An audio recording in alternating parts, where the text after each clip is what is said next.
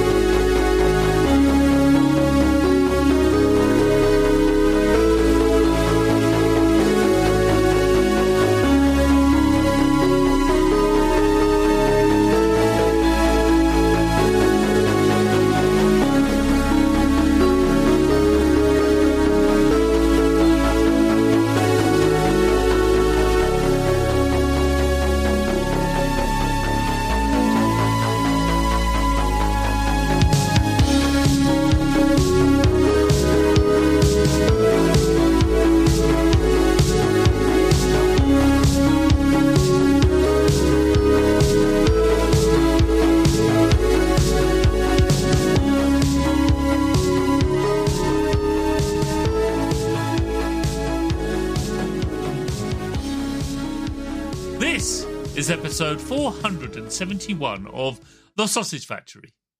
In this episode, I interview Stevie Andrea of Nine Finger Games and ask them about the design and development of their Bullet Heaven deck building hybrid, Heretics Fork. This is a very interesting game. Most games, in fact, all games featured on The Sausage Factory are interesting, but this one really, really caught my eye.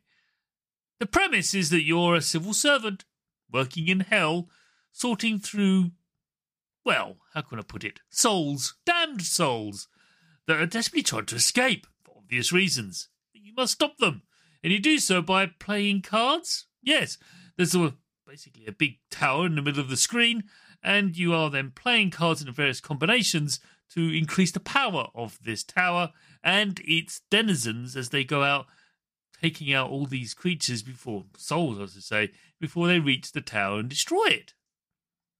It's a remarkable game, made in a little over a year. Shocking, just how they how Stevie did this. Well, we delve into how he did it.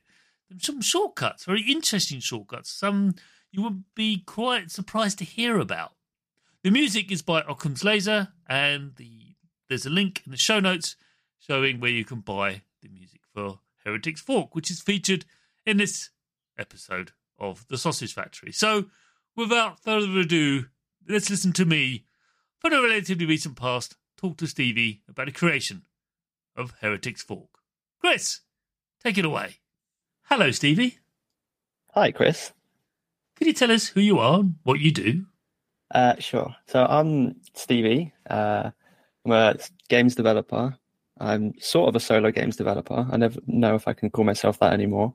Um, but yeah, I'm a games developer. I've been making Zapling Bygone as my first title, and now just released Heretics Fork. And yeah, I'm solo developer, so I, I do most of everything: um, programming, art, game design. I dabble in sound. Yeah, everything. Impressive stuff. Very impressive stuff. Uh, I discovered Heretics Fork WASD, and that's why how I managed to get in contact with Stevie to get him on the show to talk about its creation. Because I also spoke about it at Games of Jobs episode recently, a podcast, um, and uh, they, they really gravitated towards it. So yes, thumbs up. So Oh, nice. really, really happy to have, you on the show. But before we delve into Heretics Fork, we need to find out a little bit about you, Stevie. hmm So, could you tell us how did you make your start making flashy, lighty video games? So, so whenever I think of like a point where I'm like, that's where I started, I can always go further back. And probably the furthest back I can think of is times. No, not time space. Actually, probably Age of Mythology and discovering the map editor on on that. When I was, I didn't know how old it was. I was probably twelve, maybe thirteen. realizing there's a map editor on that and just messing around and moving things. I didn't know what I was doing returning to game dev at that point, obviously. I just always found it fun to like do weird stuff in games and try and break them. And then it was Time Splitters 2. That had a map editor. So I jumped into that. That was a couple years later, probably. Or maybe I've got those two timelines mixed up, but who knows. And then fast forward to college, college in England. So that was like 15 years old on the main computers, like on the the IT computers, that Game Maker was installed, and I just didn't want to do whatever the teacher was doing or telling me to do. So I spent most of the day just on Game Maker, just messing around, trying to make a game, and it just kind of evolved from there. It started with just messing with map editors and things whenever I could, and anything creative in a game I would jump onto. And then when I realized game development was actually a thing that was obtainable, I would move to that and just do game development in Game Maker as just a hobby for, for years, really. Then I went to university. When I went to university, I originally chose game development and then swapped it over to web app development in my first year. And the reason I did that was just because I didn't really get on with the people who were in the game development course. Not that I didn't get on with them, but they all graduated from the same college. So they all had this weird click already, and I came from somewhere like a different city, so I didn't know anyone, and they were all already had these friendship groups. So I jumped from that to web app development. I wasn't really interested in web, that web app development, but I was just interested in you know university and having fun.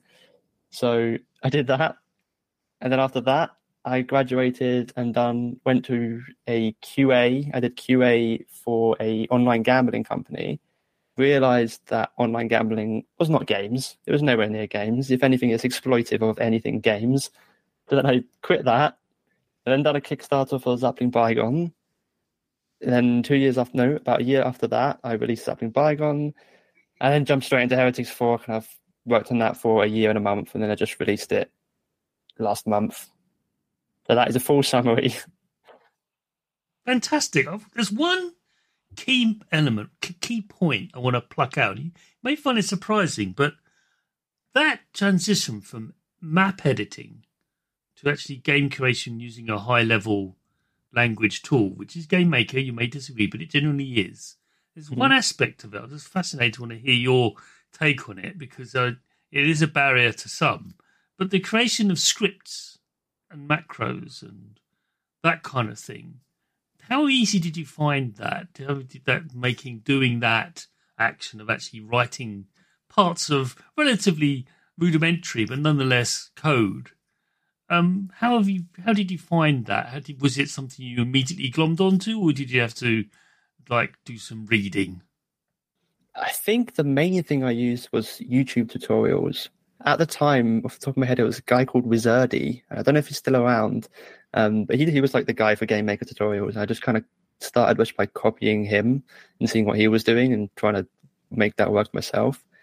My buddy at college who did the same thing as me and just kind of had fun this game maker project that we found on the system he was always like he's more intelligent than me so he was like doing the the programming and just trying to like make me understand it and i was just trying to do the art and like making him understand that games should look good as well so it was basically just me learning off him and then him learning off Wizardy and that kind of three things working together for me to learn it. Thanks. Thanks for that. I just love hearing these little morsels of stories about certain milestones in one's development as a game creator. And that's one of them is actually understanding the code, so to speak. Mm-hmm. So I'm not trying to make a like make it seem mythical, but I think it's important to know. It's quite a milestone. So, next question. What are your biggest influences as a creator? Biggest influences? Hmm. I would say, if you asked me a few years ago, I'd probably say other games. Now it's probably moved on more towards like TV series. I think it's basically what I'm ever I'm spending most of my time on in that year is what I'd probably grab most influence from. Um, so recently, it's been mostly like TV. I think. Any examples? What kind of genres? Is it sort of yeah. horror or the crime thrillers or a bit of both? I have this weird thing where I will come up with a game idea or even just an element of whatever game I'm working on. Think it's this new creative idea that I've come up with, and then realize it's actually something that I've remembered from a TV series or from a game or from a book, and re- and it's not actually my idea. And uh, that happened recently with um with Severance. Have you seen Severance? It's, I think it's an Apple TV. Yes. So that so I don't want to spoil it, but um, it's basically people who, when they go to work, they s- kind of swap consciousnesses. Um, and in my game Heretics Fork, um, that's not really what's happening. It's they're more like AI clones of of real people. A lot of the characters in Heretics Fork are that, um, and it's kind of just alluded to in the story. It's not really that direct, but um, I thought that was like a new idea, and I realized I'd probably just plucked it from Severance and just adjusted it in my brain without realizing. Such is the way of things, certainly influences, they're not normally overt. They're in your subconscious, hmm which is why they're influencing you, whether you like it or not. Okay. Next question. What video game developer do you admire most and why? Ooh, that's a good one.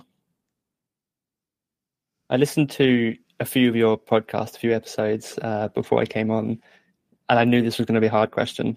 I should have thought of something beforehand. Normally it's the third question that stumps, but you you, you I haven't had the third one have I? You've So glided through that. No, you've had the third one already. It's the influences one. You, you Oh, glided right, through okay. it.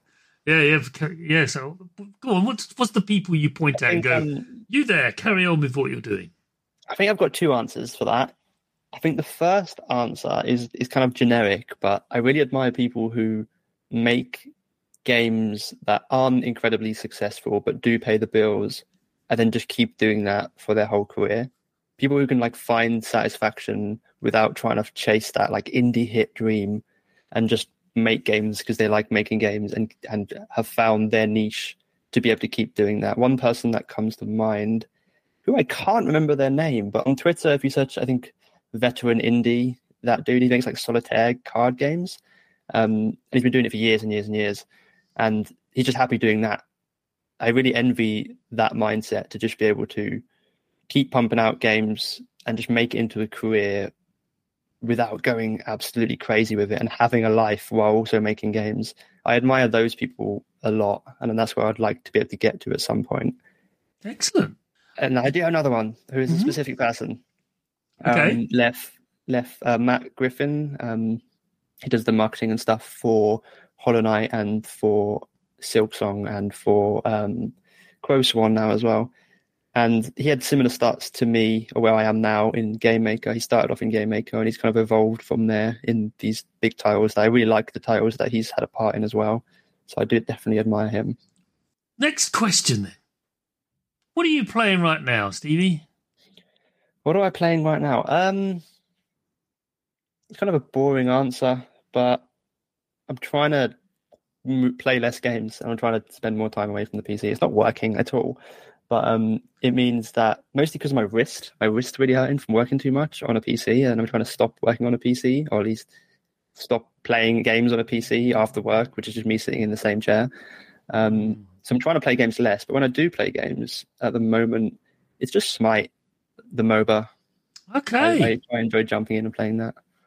I remember seeing that at a show many, many, many eons ago when it was just being launched, and I looked at it and went, "Well, why? Why would you do over shoulder MOBA? That's the worst idea ever."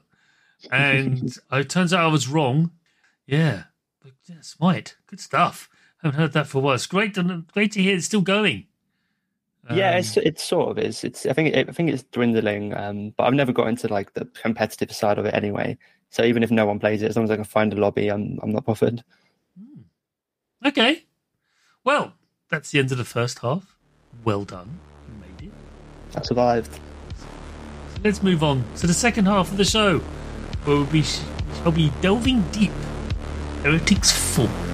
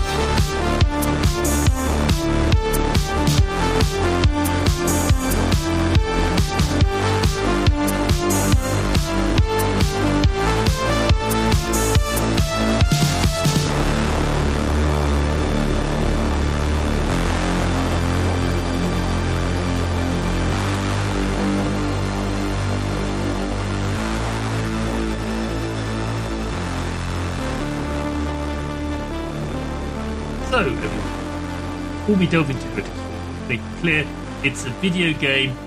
Look it up on Google. Careful, because it's also something else. So, a strange torture device. But it's not that. But have, could you tell us, in video game terms, what is Heretics Fork? In video game terms, uh, Yes. so it is. It is a tower. It's a really weird genre. It's a tower defense. Um, you can tell that I never actually had to pitch this uh, to many people because I haven't really got like a pitch for it. You can do this. was, I believe in you. Go on. All right. It is a tower defense, deck builder, horde survival game.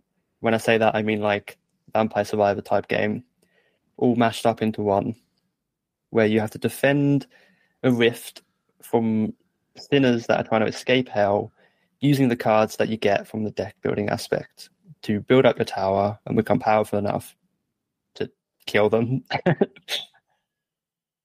Well, just you know, eradicate them because they're already dead technically. But oh yeah, that's true. double double death them. double double death. You know, just to remove them from the good place. I mean, the bad place. Um, but uh, Keep them there. and keep them there. Yeah, it's a pretty good summary. I like the fact that you call it a tower defense. I never thought of it like that because it is a stationary tower in the middle. It doesn't move at all. Mhm. You can't change it. It's in the middle of the screen, and things gravitate towards it in a desperate attempt to flee um, the bad place. And uh, you're stopping them from doing that because that's your job. For you are taking on the role of a civil servant, and they, they kind of you know they get emails. Oh boy, do they get emails from upper management and the corporate, as they say, and it's just the game is filled with pathos, very dry, desert dry sense of humour throughout. But you did mention deck building, and this is the point I want to raise uh, and just talk about now in Heretics Fork, because while ostensibly it is a tower defense game, without being able have the ability to to know how to manipulate the cards you're presented with. It's very much an anchor around which Heretics Fork is built. I may be wrong about this, but that's the feeling I get when playing it because I spend a great deal of time looking at the cards, trying to optimize them, play them at the right time, banish them from one's deck because deck builders, if you don't know everyone, if you're not familiar with deck builders, you build your, your deck obviously, but there's some cards in that deck you do not want. So you actually toss them, you destroy them, you get rid of them uh, from your deck. So it's an anti-build, if you like. Like this is guff. I don't want this, and you just banish it. Alternatively, you can combine cards and combine them, and then when you do, then you get a, a more powerful one, which may be better or not. Depends. Depends what you're trying to do.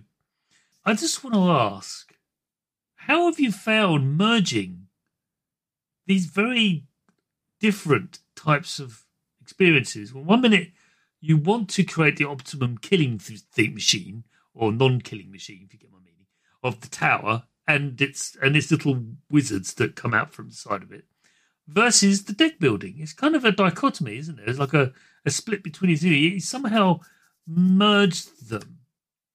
So, how did you find doing that? Was it troublesome or was it relatively straightforward? it was it was very difficult.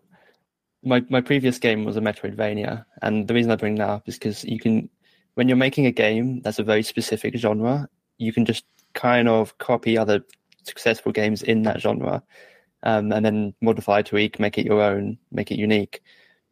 But I went for a game that is different genres, but it's a mixed match of all of them, and it was incredibly hard to design. I was very humbled by the experience designing this game compared to my previous game. Um, so yeah, it was very difficult. Um, we basically had to just keep iterating over that core gameplay loop and adding elements, removing elements, changing elements to come to something that was fun. And it was not easy, um, and it changed a lot. At one point, it was a tower defense game where you could actually place the towers wherever you wanted. Um, in its most raw version, there was no combining cards, and you literally just got the cards that it gave you, and you, all you could do is play them, and that sucked. so yeah, it was just constant iteration over different versions of the game until we came up with something that actually was fun. I want to talk about progress. Progress in Heretics Fork is based on your ability to destroy stuff. And there is a sense, especially with the Vampire Survivor game, which you made reference to, is you're trying, the players are trying to reach that zenith point. They're trying to reach that point where they are, there is a risk of their destruction, but it doesn't actually achieve it. And they're actually just, just steamrolling everything. They're trying to get to that sweet spot. And there is a conceit in Heretics Fork that maybe you can reach that, but you're always eventually probably going to get overrun. Maybe. Mm-hmm. Depends. Depends. Uh, sometimes you do actually reach that sweet spot. But I just want you to talk to me really about how you have designed the sense of progress in Heretics Fork because it is a roguelike as well, everyone. You unlock cards, the more you play, the more cards get unlocked, more powerful they become. So tell us how have you found designing progress for the player in Heretics Fork? So that was a really interesting question because it was it was a big challenge when developing this game. Um, so you're right where you say it's a roguelike and you do gain progress over time, but I wanted to find that sweet spot between having an outright better cards that you unlock because then it just feels like you just need to keep playing the game until you can beat it. I want like a level of skill to it or a level of strategy where you can beat the game with a default deck, which you can um, pretty easily if you know what you're doing. Um, but then that came with another problem, and that problem was the more cards you unlocked, the bigger the um, sorry, the more cards you unlock, the bigger of the pool of cards that you can get is, which makes it harder to go for a specific build that you want to go for. So when we first launched the game, we had this problem where you the the more cards you unlock, you should become more powerful, but you're actually becoming less powerful because the pool of cards you can grab from is too big, which lowers the chance of you getting the card you specifically want for your build. Um, so that was the, the one of the big problems we, had had to address in one of our first updates, and that the way we fixed that was, oh, I hope it's fixed. No one's telling me it's not fixed, so I hope it's fixed. But um, the way we fixed that was when you multiple stages throughout the game, it will give you cards, and you can choose between those cards um, to add them to your deck. We now scale the amount of choices you have in any given time that you get cards from the collection with your whole collection size. So that's the first one way we we, we tackled it, so that the bigger your the pool of cards that you can get is, the more options that the more choices you'll be given um, to offset that problem of the pool of the pool of cards being too big. And then I also added a bunch of challenges, and the challenges only requirements of unlocking the challenges is to have a certain collection size, and the the cards you get from reaching those challenges uh, or beating those challenges is are cards that specifically give you more cards, so they provide more opportunities to grab cards from the collection. And the only way you unlock these new cards that allow you to do that is by having a bigger collection size. So it also offsets that issue as well. I hope that was understandable. Yeah. You had to overcome a problem you didn't know you had. The beauty of game design. Like, yeah. oh, yeah. They got awesome cards, but they're never going to draw them. Yep. Mm-hmm. Which is the perennial problem of deck building games is that great. It's the last round of the game. I'm buying cards. I'm never going to draw. Just, yeah, waste of time. So yeah, it is. It's great that you've actually thought about this intelligently, like you wouldn't. But no, it's uh, there's many ways of uh, dealing with that, and you, I think it was a good one. So, third question. I want to ask about this introduction, maybe, or maybe it's not something that's always been there, but why in a tower defense game, do you have creepers? Creepers, by the way, everyone, are little creatures that are spawning uh, from a, a, a, spawn point that act on your behalf. They are fighting you, fighting for you automatically. You can't guide them in any way, but they're just spitting out loads of them. Basically, you call them a garrison. I've called them little little wizards or little soldiers. Have they always been there? Has that always been the case, or were they introduced later? why is this there's this this split between the two different types of uh, abilities or means by which you can uh, attack the souls that are trying to flee hell.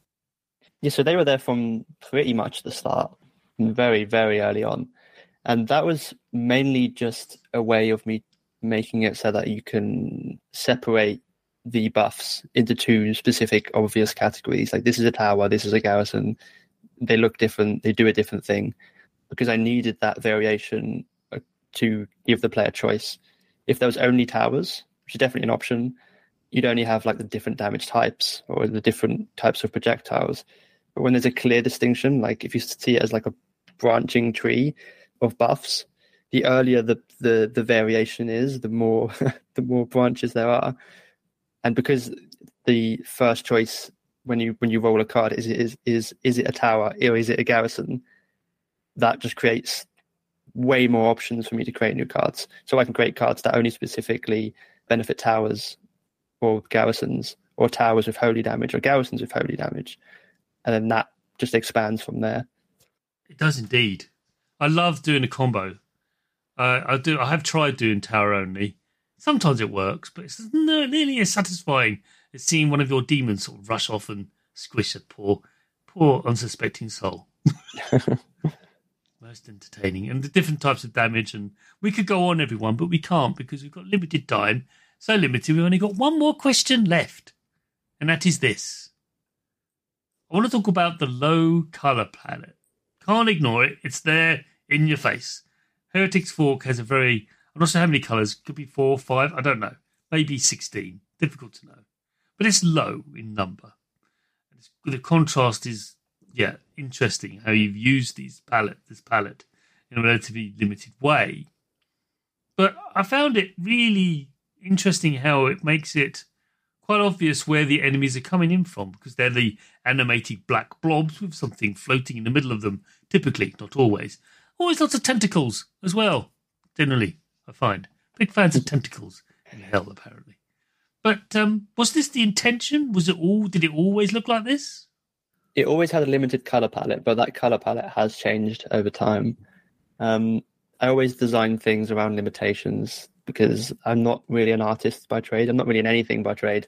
Um, very much uh, the bit of everything. So when you create like a set of very specific rules that you have to stick to, that creates that makes sure that your art is consistent. And for me, art in games, the most important thing is is it consistent. If your game is ugly, it's fine as long as it's consistently ugly in the same way. Then it will end up looking good. Um, so that's why I always have these restraints. And one of those big restraints, like you said, is the color palette. I try and stick to very specific colors, um, and that's for everything in the game. And for the even the, the UI matches the same color palette as the the um the enemies and stuff in game. I think the only time you should see like the pure black color is the enemies. So it's very specific of when the enemies where the enemies are on screen. Um, and then the different the only time I break that color palette is for referencing specific damage types. So there's a specific color for Hellfire, for Holy and Unholy, and I'll only use those specific colors when I'm referencing those types of damage, even if, if it's written on the card or if it's a projectile that's being created that does unholy damage, I'll use that same purple color. So basically, it's just creating restrictions on purpose to make sure my game, if it doesn't look good, at least it's consistent. And if it looks consistent, hopefully that will make it look good definitely does. And I think it reminds me a lot of a game called Dome Keeper. Not sure if you're mm-hmm. familiar with that, but the similar sort of um, though there's no deck building there, you're just mining and mining and mining. Really clever stuff. It's interesting you mentioned the tentacles as well. Um, so when I say I, I designed around the restrictions, another restriction I have is because I made this game in a year. I didn't have time to like make draw these intricate enemies. So that's one of the reasons they're all black. Um, because you don't have to do the details of inside the enemies, right? And when all the enemies are together, it just becomes one big black blob. Um, whereas if I was doing detailed drawing and shading of the colors within the enemy, then it's going to become a lot harder. And the same with the tentacles. Um, if everything had like a proper running animation, then it would take way longer. But if you just make everything a tentacle, it's way easier to to pump out more and more sprites because no one's going to look at a tentacle and be like, "That looks like it's animating weird," because it's literally a tentacle. You can go in any direction. Yeah. What do you know? What are you saying? Yeah. Nothing. Do you know about tentacles? Nothing. Sorry. There's probably a tentacle expert listening and being like, Well, "Actually, yeah, I think you'll find. Anyway, I, I, I just think it's ingenious. All these little tips you're giving out, describing how over a period of just over a year, you made it an extraordinary game. So, Heretic's Fork has been developed by Nine Finger Games. I have to ask, where does that name come from? Uh, I named the company when I didn't think this was going to be a proper company, and it's just named after a character in a book. Um, nice. And what's yeah. the book? It's the Blade itself series. I think there's three books. Um, the character's called Logan Nine Fingers. Ah, okay. I thought it might be a nod to uh, Assassin's Creed, but no. Nah, and uh, what platforms is Heretics Fork currently available on? currently only available on uh, PC uh, on Steam. It's the best place to grab it. It's a very uh, mouse game, so currently only on PC. But we are thinking about consoles. Indeed, no doubt you are. But Stevie, it's been wonderful having you on the show. It genuinely has. You've been a very, very open and honest guest talking about the creation of Heretics Fork. Thanks for having me. And you're more than welcome to come back. Talk about what's next cooking in your brain. Probably could take about 20 minutes. But, but uh, in the meantime, thank you so much. Thank you. Thank you so much, Stevie, for being such a great guest. Really, really fun and an entertaining discussion about the creation of an equally fun and entertaining game. Do go check out Heretics Fork. It's one of my favourite games of 2023, and it was an honour to have Stevie on to talk about it. So next week, we have Jay Siri of Revolution Industry to talk about Airship Kingdoms Adrift. Do listen to that one. A very different game, a very expansive game, and another one I discovered at an expo. This is why I go to these things. Anyway, enough about me wibbling on about the stuff I've travelled to. Let's uh, let's listen to me do the preamble or postamble, whatever that means. Anyway, Chris, yeah. You have been listening to the Sausage Factory podcast, part of the Cane and Rinse Collective. Support us for just two US dollars per month at patreon.com forward slash Cane and Rinse for early, extended, and exclusive podcasts. Find us on Twitter, Facebook, Instagram, Twitch, YouTube, and at our website, caneandrinse.com.